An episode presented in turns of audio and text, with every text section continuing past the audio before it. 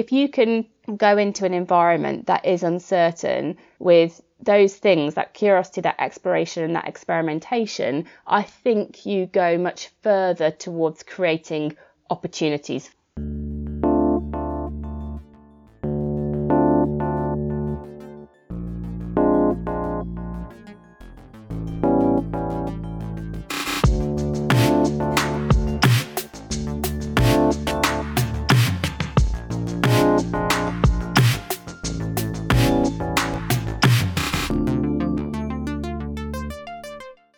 Hello, welcome to On the Edge, a podcast about making unexpected connections everywhere and anywhere.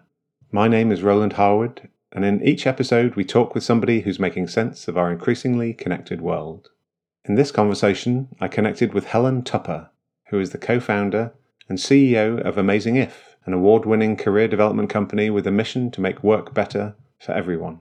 She's the co-author of the Sunday Times number one business bestseller, The Squiggly Career, and host of the very popular careers podcast, Squiggly Careers. She also works as a trustee for Working Families, a U K charity, and prior to Amazing If, she held leadership roles for Microsoft, Virgin, and B P. I first met Helen twelve years ago, and we've gone on to collaborate a number of times over the years, and I've always really enjoyed her energy and enthusiasm. And it's great to see how she's gone on to thrive in her own Squiggly career since then. We spoke on the first working day of twenty twenty-one, and I was particularly interested to explore how careers are changing, in particular as a result of COVID. So I started out by asking her how the future of work has changed since she wrote her book twelve months ago. Enjoy!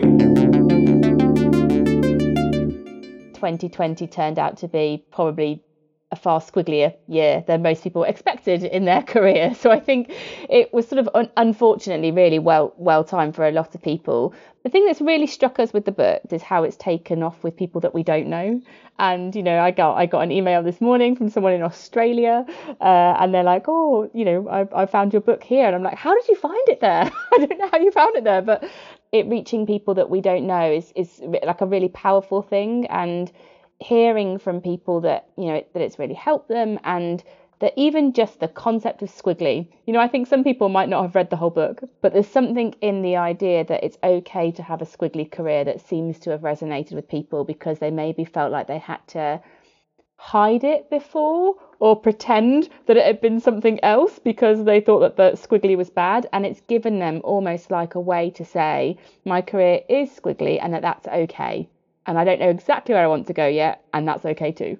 And I was interested in one of your recent podcasts, you were saying to your business partner, Sarah, that you don't identify with the term entrepreneur to describe the current phase of your squiggly career. I was just kind of curious why that was. I think the idea of being an entrepreneur, it sounds so intentional. You know, I am an entrepreneur. I started a business with the intent of scaling it and growing it and all those great things. And that and that's brilliant, but it's not what I identify with. I identify with helping people to learn and grow and be their best at work.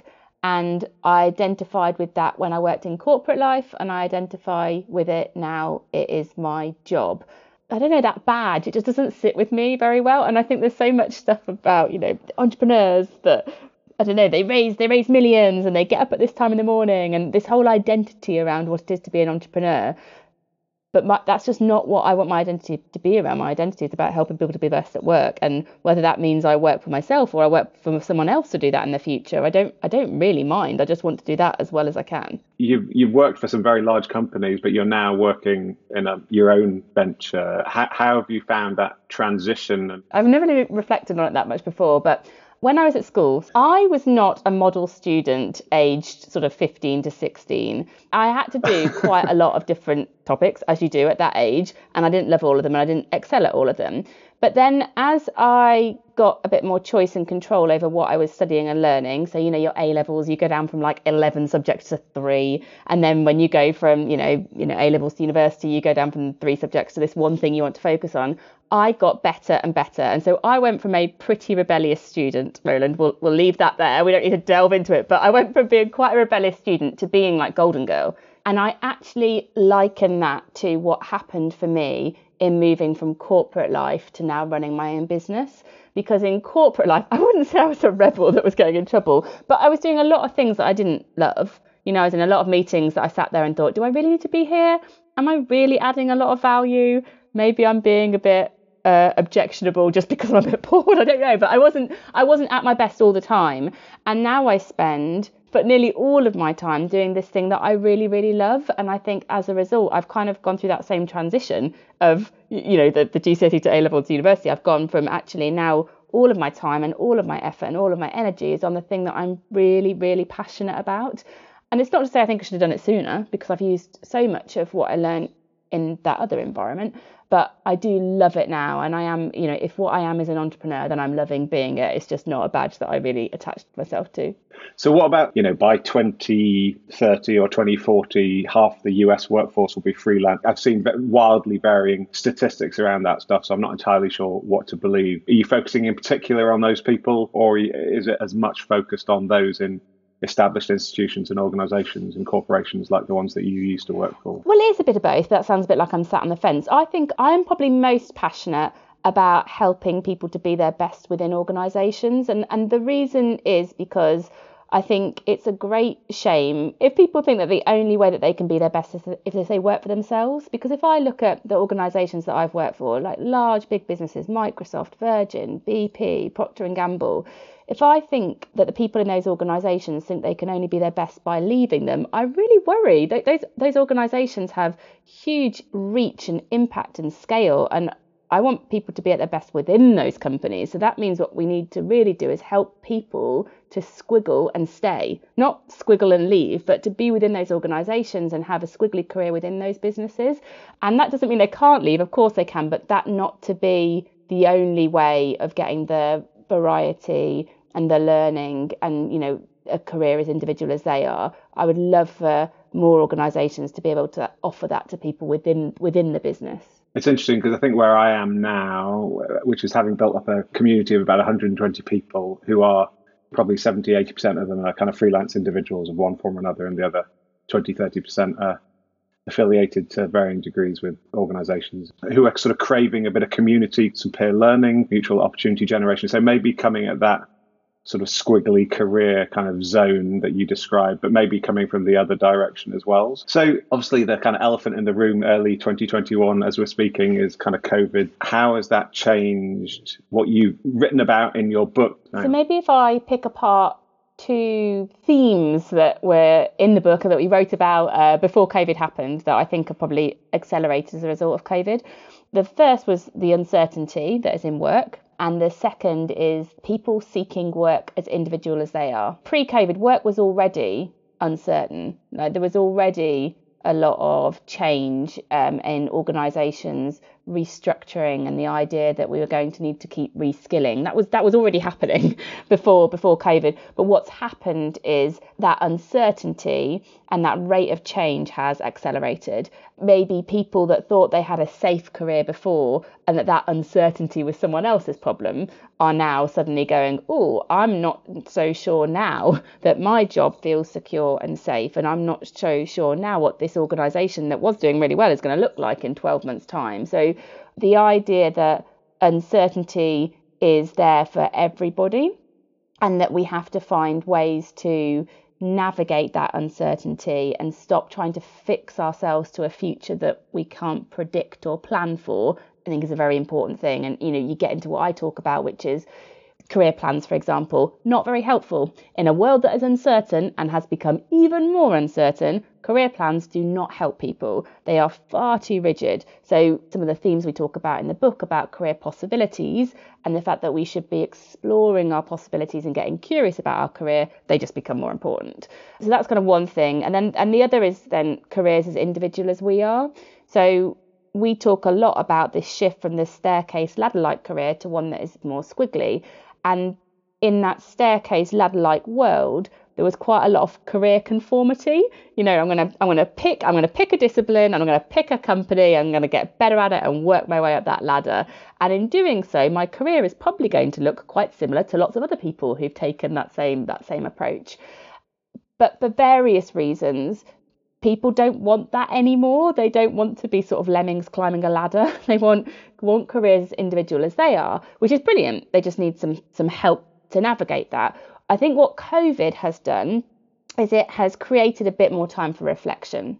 So some people were already there and they were going, do you know what? I want to use my values at work and I want to use my strengths and I want to apply that. And some people hadn't got there yet, but they probably spent nine months at home staring at a computer, asking themselves, if my work has boiled down to this, is this really what I want? And even though we'll hopefully go back to some hybrid evolved model of whatever it is we're all doing at the moment, the crux of it, is this the work I want to do? Is this how I want to be my best at work? I think it has created more space for people to ask those questions. And so that, that idea and people seeking work as individual as they are, I think that has also increased as people have just taken a moment to reflect on that because they've seen their work without all of the attractions and distractions of the office and commuting and being with people. It's become quite binary and black and white and transactional, and I think that makes people weigh it up in a slightly different way.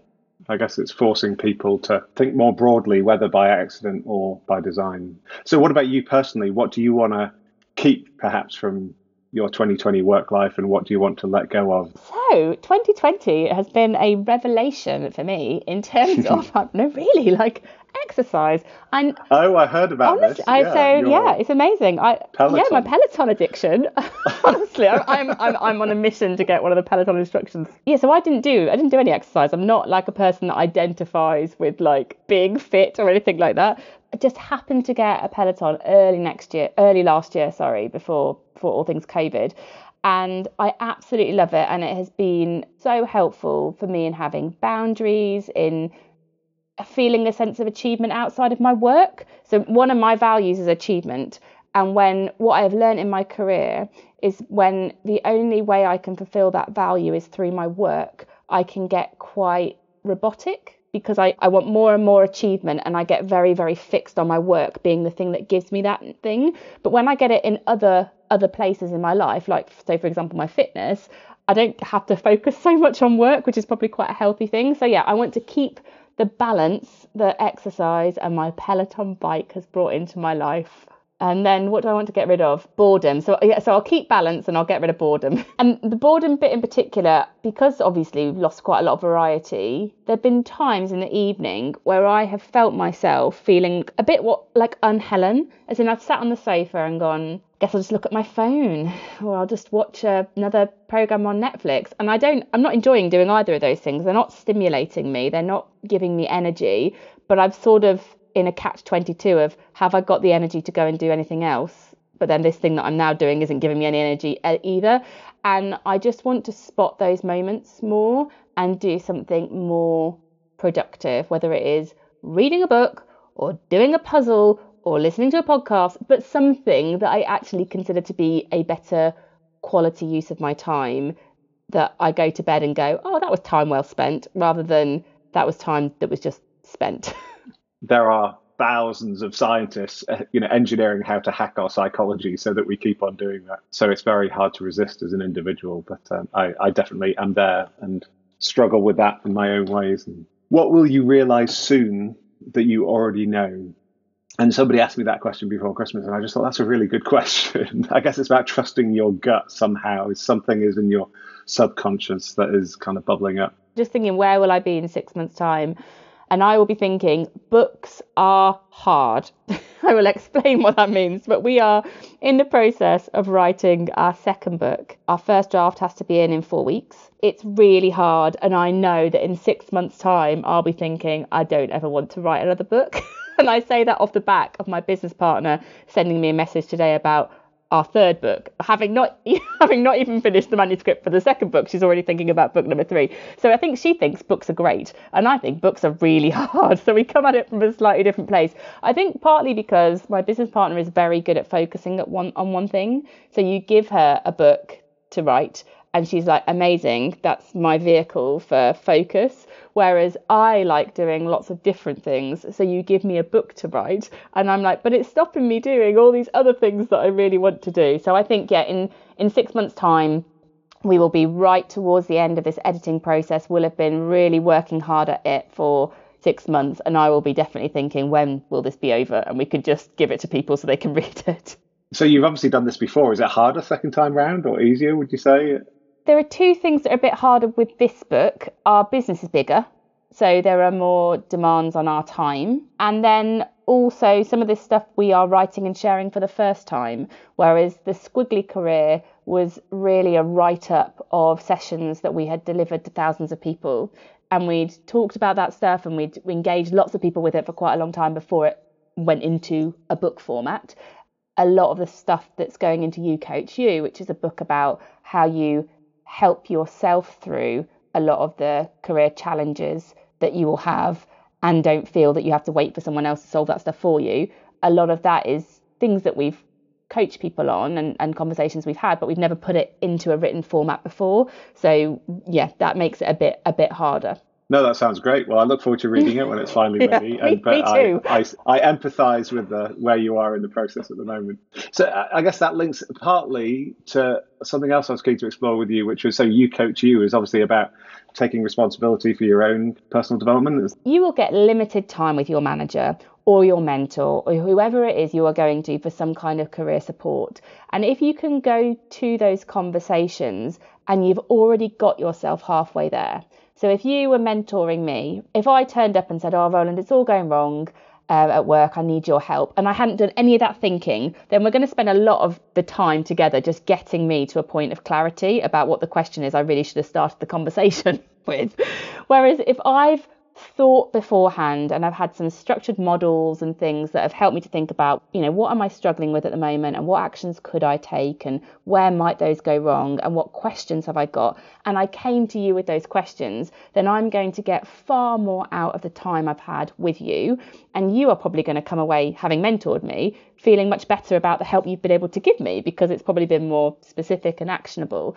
And so that that's what You Coach You is all about. It's not about doing it all in isolation and just struggling through this stuff on your own, but it is about getting yourself halfway there so that you can make the most of the time that you get with other people that will support you.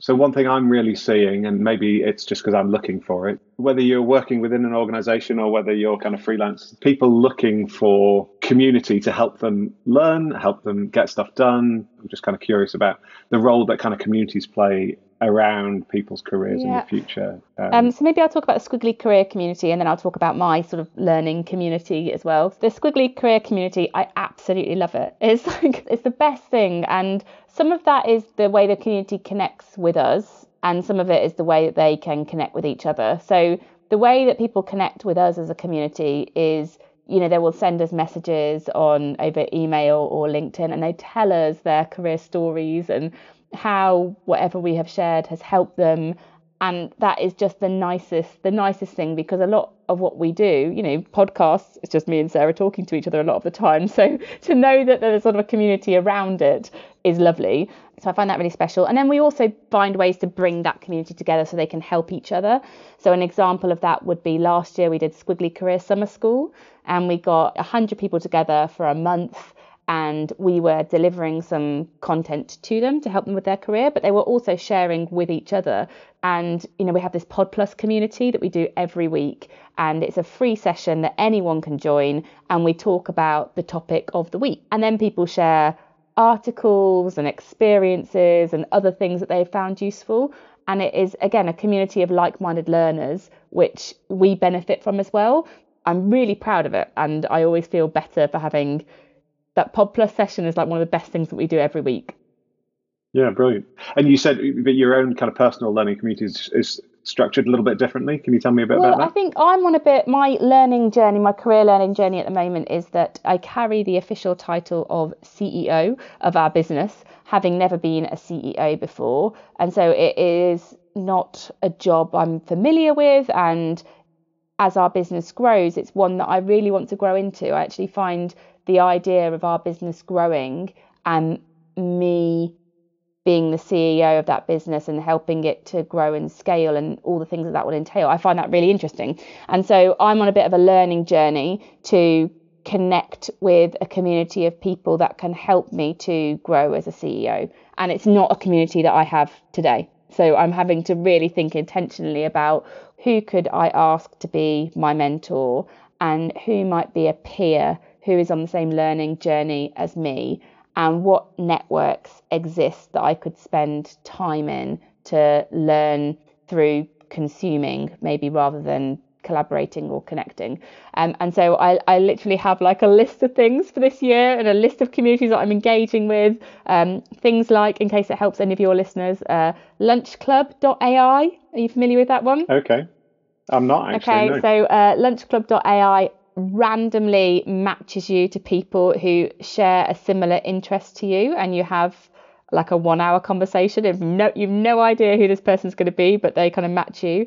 And I find those conversations really interesting. I've just joined something called Clubhouse, a social community where you can join conversations that are of interest to you. So for example, I went onto the Clubhouse app last night. There was a conversation about female entrepreneurs, and there are people talking. So there's no video and there's no text. There are just people talking. And so you listen to the conversation. And if you want to ask a question, you come off mute and you ask the question, and then they answer it in that community. And you can you can join all these rooms where conversation is happening. So it's live. It's not nope, kind of live. Yeah, all, all yeah, live. Imagine yourself walking hmm. down a corridor of knowledge in an office, and you can pick which rooms you want to go into. So I've joined that to learn a bit as well. As you're now a year or so into this kind of C E O kind of journey, I'm just curious if there are any habits or behaviours that you think you particularly want to learn, or maybe more interestingly, stuff you want to unlearn or need to unlearn as well. There are some probably more things that I need to unlearn. So the need for me to do everything. I think realising that as you grow your business, that's not where your time is best spent, and that somebody else could do that job better than you, but perhaps not better than you on day one, is a really interesting thing, because obviously they've got to get on a learning journey to do it in their own way, and letting go of that is hard, but then that does give you more space to go do some of the bigger impact work. And then somehow I've got to unlearn multitasking. I do recognise it is a bit distracting, so I think not flitting around quite so many projects and maybe saying no to some things will probably be quite helpful for me. I think both of those things, so the multitasking and the delegation, you suffer from the tyranny of competence, which was a, you said something earlier about Squiggly Careers, that now it's sort of okay to say that you have one in a way that perhaps it, it wasn't as okay in the past. And you, you were also talking, I can't quite remember what you called it, but one of your themes in the book is around sort of dealing with uncertainty.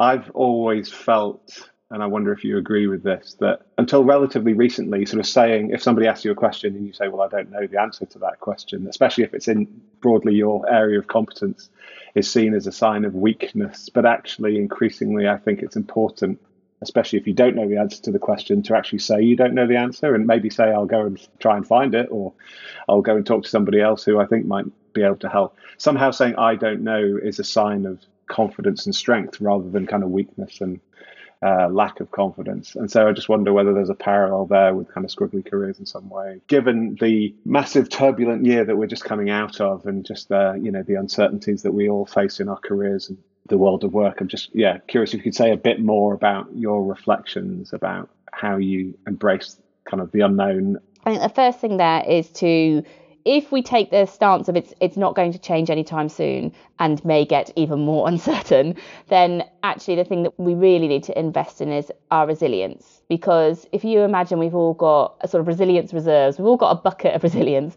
And if all we are ever doing is draining that bucket, then at some time, at some point, that uncertainty could be really exhausting, because we're just taking and taking and taking all of our energy to cope with it all the time. And so I think what we really need to do is get better at filling that bucket and building our resilience reserves, and recognising that that is a really important and valuable thing for us to do continually, and not like reactively. Um, it's just part of how we need to work, because uncertainty is part of how we will be working. And so things that help you to build your resilience reserves are, are some of the things we've talked about. So active rest, finding a way for you to almost kind of be meditative in a way, for a way for you to focus your brain on one thing that you find particularly engaging. So stopping the multitasking, but a way for you to rest your mind, but in a very intentional way. So it's not aimless scrolling. It's not just randomly watching stuff on Netflix. The best thing that I did this Christmas was a puzzle, and it was a thousand piece puzzle. And I spent about three days on it whenever I got like a spare moment. And I couldn't look at my phone. I couldn't do anything else. I was just fixated on fixing this puzzle. But it's those sorts of things. So find your thing. You know, maybe it's running, maybe it's puzzles, maybe it's painting, but find find your thing. That's a healthy thing to do. Your world outside of work. Really big part of uh, resilience is making sure that all of your identity and all of your meaning is not just focused on one particular thing.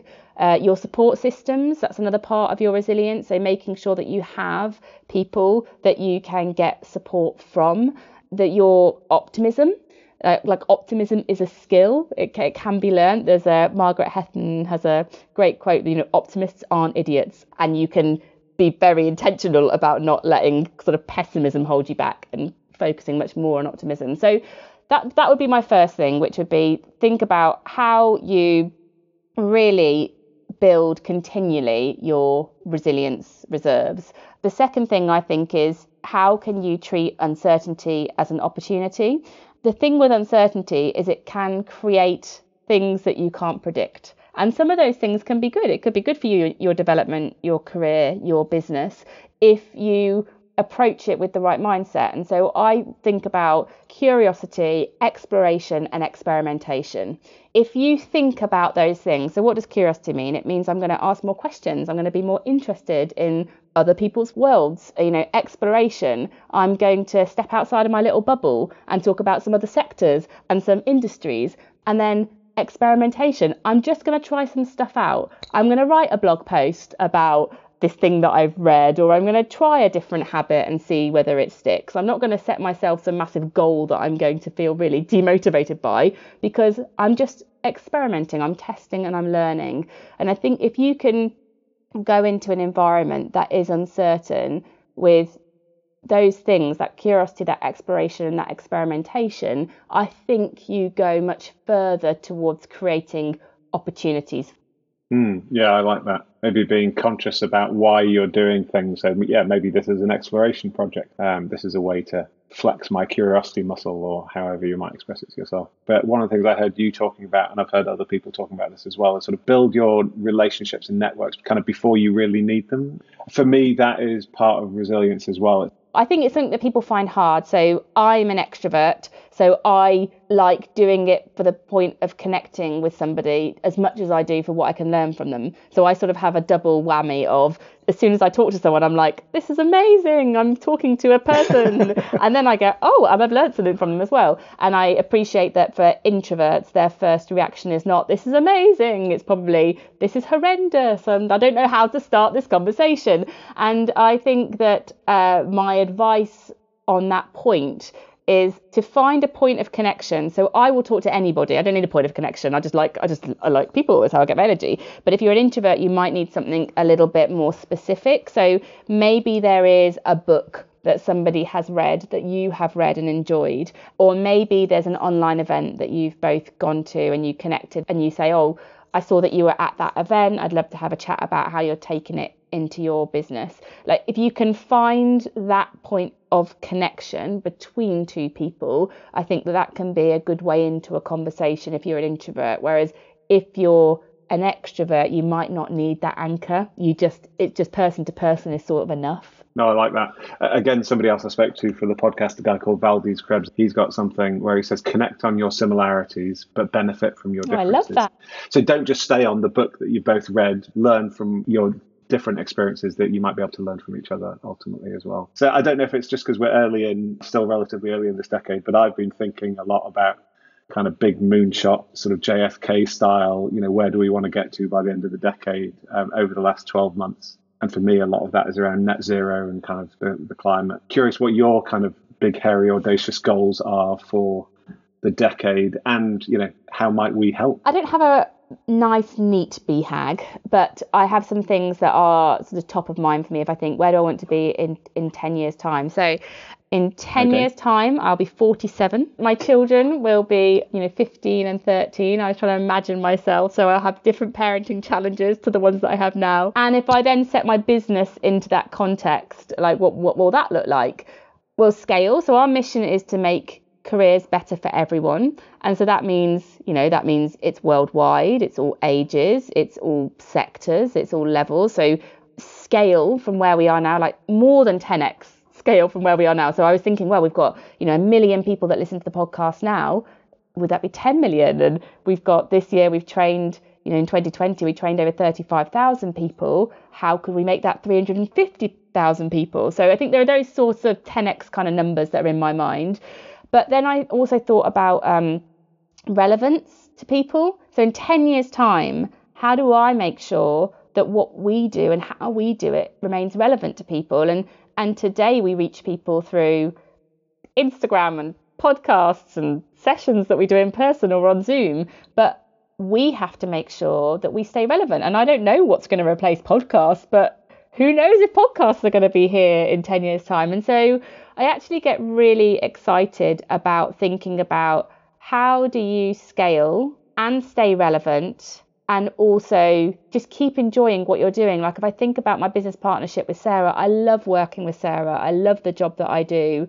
I want to be able to keep that enjoyment at the same time as the business scales. And I think that that is easier said than done. In my C E O explorations that I've done so far, I've talked to quite a lot of people who started a business that they loved and have ended up with a much bigger business that they manage. I want a big business that I love, and I think that that that is not easy to do. And so I think in ten years' time, if I'm still, you know, running a larger business than I currently run today that helps make careers better for everyone, remains relevant, and that I love doing, I will feel very happy with where life has got to. Thank you, Helen. I really enjoyed that conversation and believe she really is an entrepreneur based on that final section of the conversation, even if she doesn't necessarily identify with that word. I was also struck by what she said about going into an uncertain environment with curiosity, exploration, and experimentation. That way you can go a lot further towards creating opportunities for yourself and for others. I hope you enjoyed listening too. To find out more about Helen, then I'll share a few links in the episode description. To find out more about Liminal or to join our community, please visit w w w dot we are liminal dot co. Before I go, please can I ask that you like and subscribe to this podcast and share it with others who you think might enjoy it as well. Thanks again for listening. Until next time, please keep on connecting people and ideas. If you do, you never know what might happen. Thank you and goodbye.